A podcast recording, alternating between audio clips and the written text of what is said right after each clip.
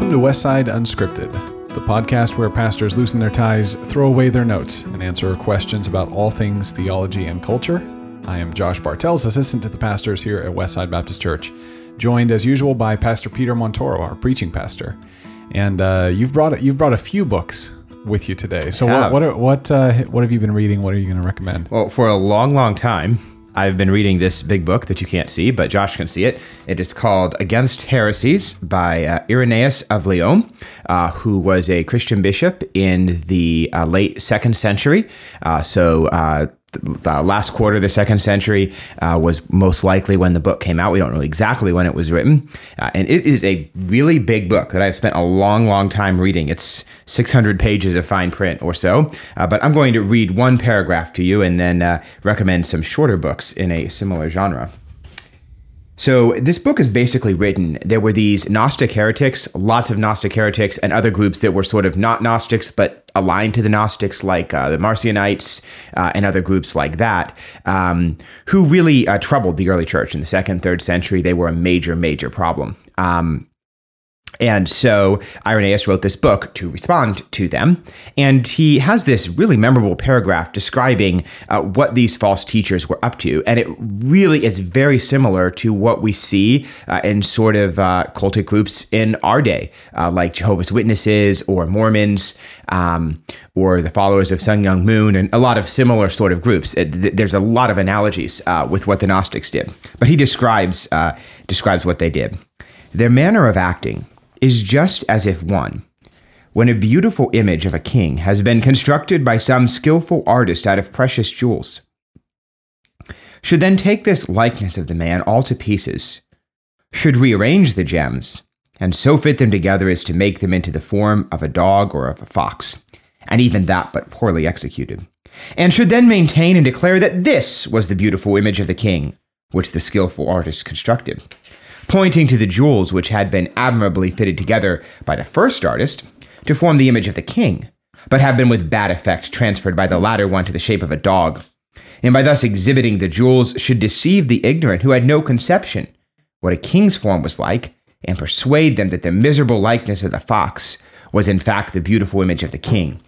In like manner do these persons patch together old wives' fables, and then endeavor, by violently drawing away from their proper connection words, expressions, and parables whenever found, to adapt the oracles of God to their baseless fictions.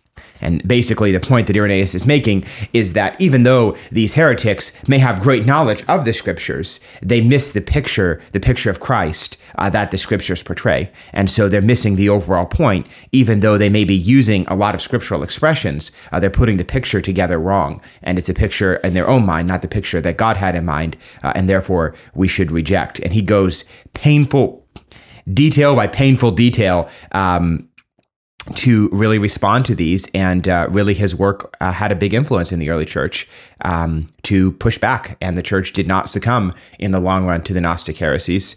And uh, I'm not necessarily recommending that everyone go out and get this book. I mean, I've been working on it for months and months, and I'm supposed to be, you know, getting a, a PhD in this related area. But there are some much easier reads of uh, early Christian writings. Uh, one of them that I wanted to recommend uh, is in our library or in our bookstore. Do we have it in the library too? I believe it is. Yeah. It's in both. So we have a copy you can buy and a copy you can borrow. There is Christian biographies for young readers, uh, and there's a biography of Irenaeus of Lyon that has a children's uh, summary, and even if you're not a child, you could still benefit from it, uh, of the summer of the content of Against Heresies. Uh, so if you want to get a sense of the big picture uh, and uh, some more background on what the church was like in the second century, I'd recommend this uh, to you. and then also, I think there's a benefit. Not everyone, you know, is going to have the desire to slog through an old-fashioned translation of an epically long work like that. But um, there is a benefit to reading really old books. Uh, and uh, C.S. Lewis uh, memorably put it that it's not like people in time past didn't make mistakes. It's just that they didn't make the same mistakes. Their mistakes were different. They didn't make our mistakes. And so it's a really good way of sort of pardon me, sort of shaking us up a bit and uh, letting it, uh, you know, helping us to see the things that have stayed the same, the things that have changed, and uh, the things maybe that we're assuming that have always been the case for all Christians everywhere that have not always been the case. Uh, and, you know, Irenaeus, you know, for example, gets some, you know, plenty of things wrong. And sometimes it's like, what in the world was he thinking and saying that? And other times it's like, oh my goodness, that is so beautiful. I can't believe how astonishingly, you know, eh, how clear that is, or how lovely that is, or how full of the spirit that is. Um, but another book, one that's a much easier intro if you want to get started uh, on uh, reading old books or books from the early church, is uh, one by Athanasius on the Incarnation. And uh, certainly we wouldn't agree with Athanasius on everything, but on the Incarnation is just a, a really, it's a really beautiful read about, uh, you know, just the important, I mean, it's on the Incarnation, why the Incarnation was necessary. It's a short book. Uh, the copy I'm holding here is about 110 pages, including the introduction. Uh, and it has a preface by C.S. Lewis. In fact, I believe that that quote comes from it that does, preface, it does. doesn't it? It does, yeah. And so, uh, it's if you want to uh, get a start in reading some books from the early church, it's a really good place to start, and uh, might raise some good questions, and you can then raise those questions for the podcast. But Yeah. just uh, you know, a recommendation that's a benefit of you know reading stuff that's very foreign to us Yeah. and very old, uh, and yet that's part of our story, part of how you know Irenaeus in God's providence was used to stem the flow of the Gnostics who were stealing converts from Christianity um, at a very crucial time. And so, and Athanasius was used to uh, fight for the doctrine of the Trinity at a time when a good portion, even the majority of the church in the East, was willing to give it up, uh, and Athanasius was not. And he fought, and he fought. He wasn't alone, uh, but uh, he really uh, fought to help bring unity and clarity and was used providentially by God to keep the church from sliding into Arianism in the fourth century. And by God's grace, if we're faithful to Him, we can be used by God to stop the church in America from sliding uh, into the heresies that we face today. Um, and of course, we talk about those on a regular basis. So Yeah. we, we'll, we'll take, make the podcast too long if we talk about all the challenges the church is facing in our day. Uh, but that's just uh, what I Yeah, wanted but to often mention. the uh, lens of these older writers can help us see more clearly where the lines actually are in our day, or see places where we've transgressed the line that we need to get back to. So yeah, absolutely. yeah, that's good. Have you read this on the Incarnation? I have, yes, yeah, yeah. It was it was really helpful. I was recommended uh, to do it around a Christmas time one year. Uh, someone on a podcast recommended that uh, people read that around Christmas time, so I did, and uh, found it found it very helpful. I am almost done. It's really a sh- it's a short book, but I've been working through it in Greek with a friend. And we've Oh, wow. been doing it so slowly though that we are year like it's only like 50 pages in English, but we're working through it so slowly because we end up talking about what we're reading and talking about what we're not reading, uh, or what other things that we're reading. we only read a few lines, a few lines a week, but we've been working uh, through it for a very long time, and it's been enormously beneficial to just wrestle with his arguments, wrestle with the use of scripture, and just it's been a really rich and Good. I mean, I've hopelessly lost the flow of argument, but you know, really interacting at a deep level with the with the logic and the use of scripture and what maybe he's arguing against, what's being left unsaid, all of those things has been a really rewarding experience. Yeah, that's cool. It's a good it's a good book. It's in the bookstore. So go in the bookstore. Go find your copy there. Yeah. So today's question uh, is kind of a practical Christian life question again. Uh, here here we go. It's commonly taught that to say you're supposed to say the magic words "I'm sorry" when you sin against someone else. But what does the Bible teach us to do? Does the Bible even talk about saying you're sorry? And where did this kind of approach to dealing with sin come from? Yeah. What well, do you think?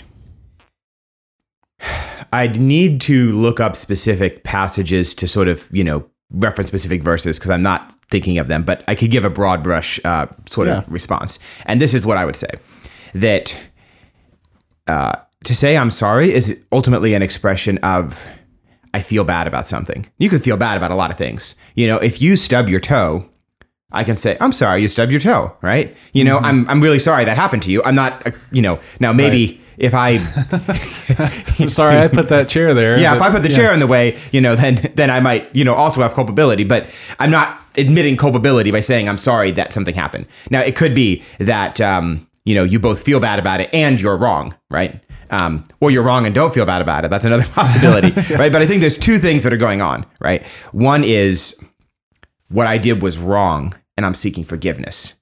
One is what happened to you was bad and I feel bad about it because you could do something that's wrong that doesn't make the other person feel bad. right? So it could be, hey, I gave you, you know, so an example could be, um, I spoiled you as a child, right? Not, that that's not really going on in, in my house or probably most of our houses, but you know, if you have maybe a very wealthy parent who spoils their child and gives them everything and doesn't make them work, right? Then the child has been spoiled, right? They've not been, you know, they, they're not upset about it. They don't they don't perceive that they've been harmed. Right. But in retrospect, you see that you sinned against them by not forcing them how to work. So, you know, the person doesn't really feel like anything bad has happened, but actually sin against them has been committed by failing to bring them up in the nurture and the admonition of the Lord, you know, for instance. Um, so I think there's two sort of two things. So I guess I'll give my personal practice. Here's what I do. Uh, when someone, you know, when I I may often add sorry, you know, like, hey, I was wrong, I'm sorry. But ultimately, like, if I feel like I've wronged someone, then I ask them for forgiveness. What I did was wrong. I sinned against you. Um, and I'm sorry. Because that, that that's appropriate as well. Will you forgive me? But I don't ask for forgiveness for something that I don't see as sinful because that would be saying something that's untrue, which would itself be a sin. Um, and there are lots of things we can do that we're sorry it turned out that way, you know? Or there could be things that we didn't intend to cause harm, but we failed to take appropriate precautions. In which case, asking, you know, so if you're if you're speeding and you hit something, you know, or create damage to a vehicle or whatever, uh, you didn't intend to do that, but you still didn't. And this is something, you know, I talk to my kids about all the time. It's not enough to not intend to cause harm. You need to intend. You, you need to intend positive. You need to take the steps necessary to not cause that. You know, so it's not enough. Just it's not enough that you weren't meaning to ignore us, right? You need to actually be paying attention so that you don't ignore us, regardless of what your intentions are. Um, and so then that's appropriate to sorry i'm sort of going around in circles but Yeah. the i mean but basically i think there's a distinction between when we do something that's wrong and when someone feels something that they they feel as an injury Yeah. so it's appropriate there are many times it's appropriate to say that you're sorry where it's not appropriate to ask for forgiveness Yeah. but if it's appropriate to ask for forgiveness it's not enough to say that you're sorry Right. And the and the ask so there's two components then of what you're saying. One of them is confessing the wrongdoing, and the other one is seeking the forgiveness.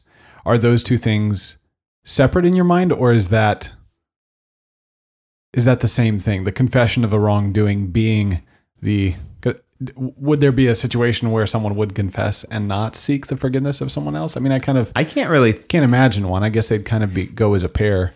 I can imagine a situation where the where the wrong has been so grievous that it's forgiveness may be offered but can't be asked for.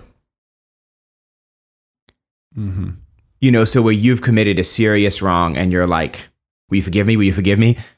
Right. You know that it's it's appropriate Yeah. that forgiveness be extended, but it has to be extended because the breach is so great that it's almost obscene to be demanding immediate expect forgiveness. Yeah, yeah. um, in in a way that like you know where there's no ato- in- where that that I've definitely seen situations like that, and that's even something where I've you know talked to my kids like you you correct them on something and then immediately without any time for the ramifications of what they've done, especially if it's something more serious where they've you know harmed one of their siblings or whatever. Will you forgive me?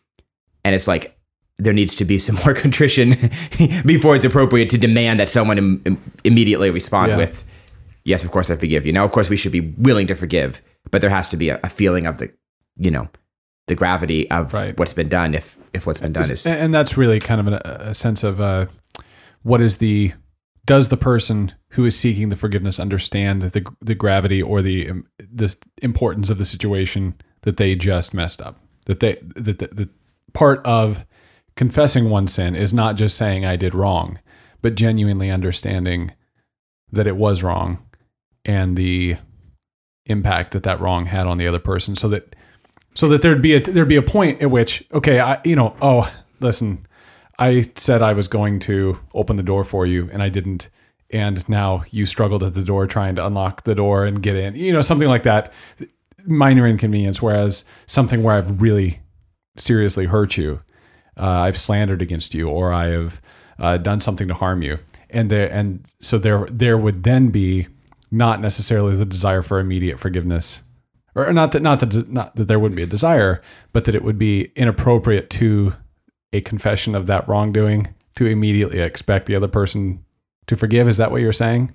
Yeah, it would just be it would be an inappropriate to demand it. Yeah, sure. You know, to have that expectation of as soon as the words are out of my mouth, before the gravity of what's even confessed is even sunk mm-hmm. in, you know, you know, so like I you, you know, it's sort of like, you know, the the archetypical situation would be, you know, I just killed your family. Will you forgive me? It was wrong. yeah. You, you know oh, what I'm oh, yeah. saying? Like that. Oh, yeah, that is a commandment. Bible says you have to forgive. Bible says you have to forgive. All right, are you going to forgive me? And it's like, I don't think you realize what you just did. Yeah, right. You know that yes, we ought to we ought to be like I'm not at all saying it's appropriate to withhold forgiveness, but there is repentance that precedes forgiveness. Mm-hmm. And the greater the sin, the greater repentance is needed. It's not that we earn forgiveness by our repentance, but we have to acknowledge what we've actually done. Yeah. I mean, the, so a good Jesus tells the sto- parable of the prodigal son, and he comes back and he has the let me into your servant's quarters, not forgive me and welcome me back into your Right. sonship. You know, there Yeah, were- and even but, though he but then the father extends radical Mhm. forgiveness and brings him into fellowship once again. He doesn't just sort of like, you know, do all of that and say, well, you know, he doesn't come back with a haughty speech. Yeah, right. And I think that's something that the sort of the sort of pride that leads us to think we can get away with very serious sin is the same sort of pride that would lead us to demand immediate re- full restoration to all privileges. And it's a sign that the repentance is not genuine. Yeah. You know, when you expect there to be no damage to the relationship and you just want things to carry on completely normal, it's just it's a sign not that you haven't, you know, suffered enough, but that you haven't repented because you haven't understood what it is you're turning from. hmm We- It's, it's still a sign of that inward turned self centeredness that you care more about the consequences to yourself than what you've done to someone else, which means you haven't really understood understood what's going on. Yeah. So then the confession of sin rings pretty hollow because it's Right. really questioning do you actually understand what you've done? Right. Yeah. And that's that's I think that would that would be the Yeah. that would be the distinction of really, you know, owning it is more than oh I'm sorry and then just sort of passing on of really weighing the gravity. And not all sins are very you know not not everything is equally you know grievous like you said. There could be a door Mm-hmm. Yeah. or it could be oh man it could even just be an absent mindedness you know so if I forget something. I'll feel sorry about it, Yeah. but I may not ask for forget. You know, if it's like, oh man, I meant to meant to make coffee for you this morning and I just ran out of time. I'm sorry, or I forgot. you know, that's not a huge deal. Um, but Yeah. And What- there can be, I I think there could be times too where just because I'm sorry is so, the term I'm, so, I'm sorry is so uh, prevalent that someone could, so someone's done wrong to someone else and they come and I'm so sorry. Will you forgive me? That the I'm sorry is functioning as an admission of the sin. So it's not, so, so we should be careful with our language and try yeah, to help our like language reflect language. Yeah, it's not like Yeah. I'm sorry is just never going to cut it, and you've got to have the right sequence of uh, sequence. Yeah, of yeah. Yeah, it's not. It's not like a. It's not a ritual or anything. It's just. It's more of a heart thing. I think it's important to distinguish. You know, so that when we've actually sinned against someone, Yeah, I'm sorry that I. I'm sorry if you felt hurt. Does not cut it as right. as an Yeah. apology. Yeah. But when you're convinced that you didn't sin against someone, then it is appropriate to say, "I'm sorry you feel that way." Yeah, you know. right. So actually, you know, If you are actually sorry, they feel that way. right? I mean, that's there are times when that's appropriate. Yeah. Uh, and it's not appropriate to sort of, you know, and just and this is really relevant in our culture where like everyone has to grovel, like groveling where you have not sinned is telling a lie about the situation. Yeah, And right. you shouldn't do that. So yeah. Definitely. Well, this has been another episode of Westside Unscripted, in which we have uh, and tackle the question from one of you. And if you have a question that you would like to ask Pastor Peter uh, and uh, get his thoughts on, you can send those to Josh at Bible Direction for Life, and we will queue those up in the episode list and uh, get to them at some point. Uh, so send those on, or you can, of course, always let me know at church. And this has been another episode of Westside Unscripted. Thank you so much for listening and being with us again this week, and we will uh, be with you next time on Westside Unscripted.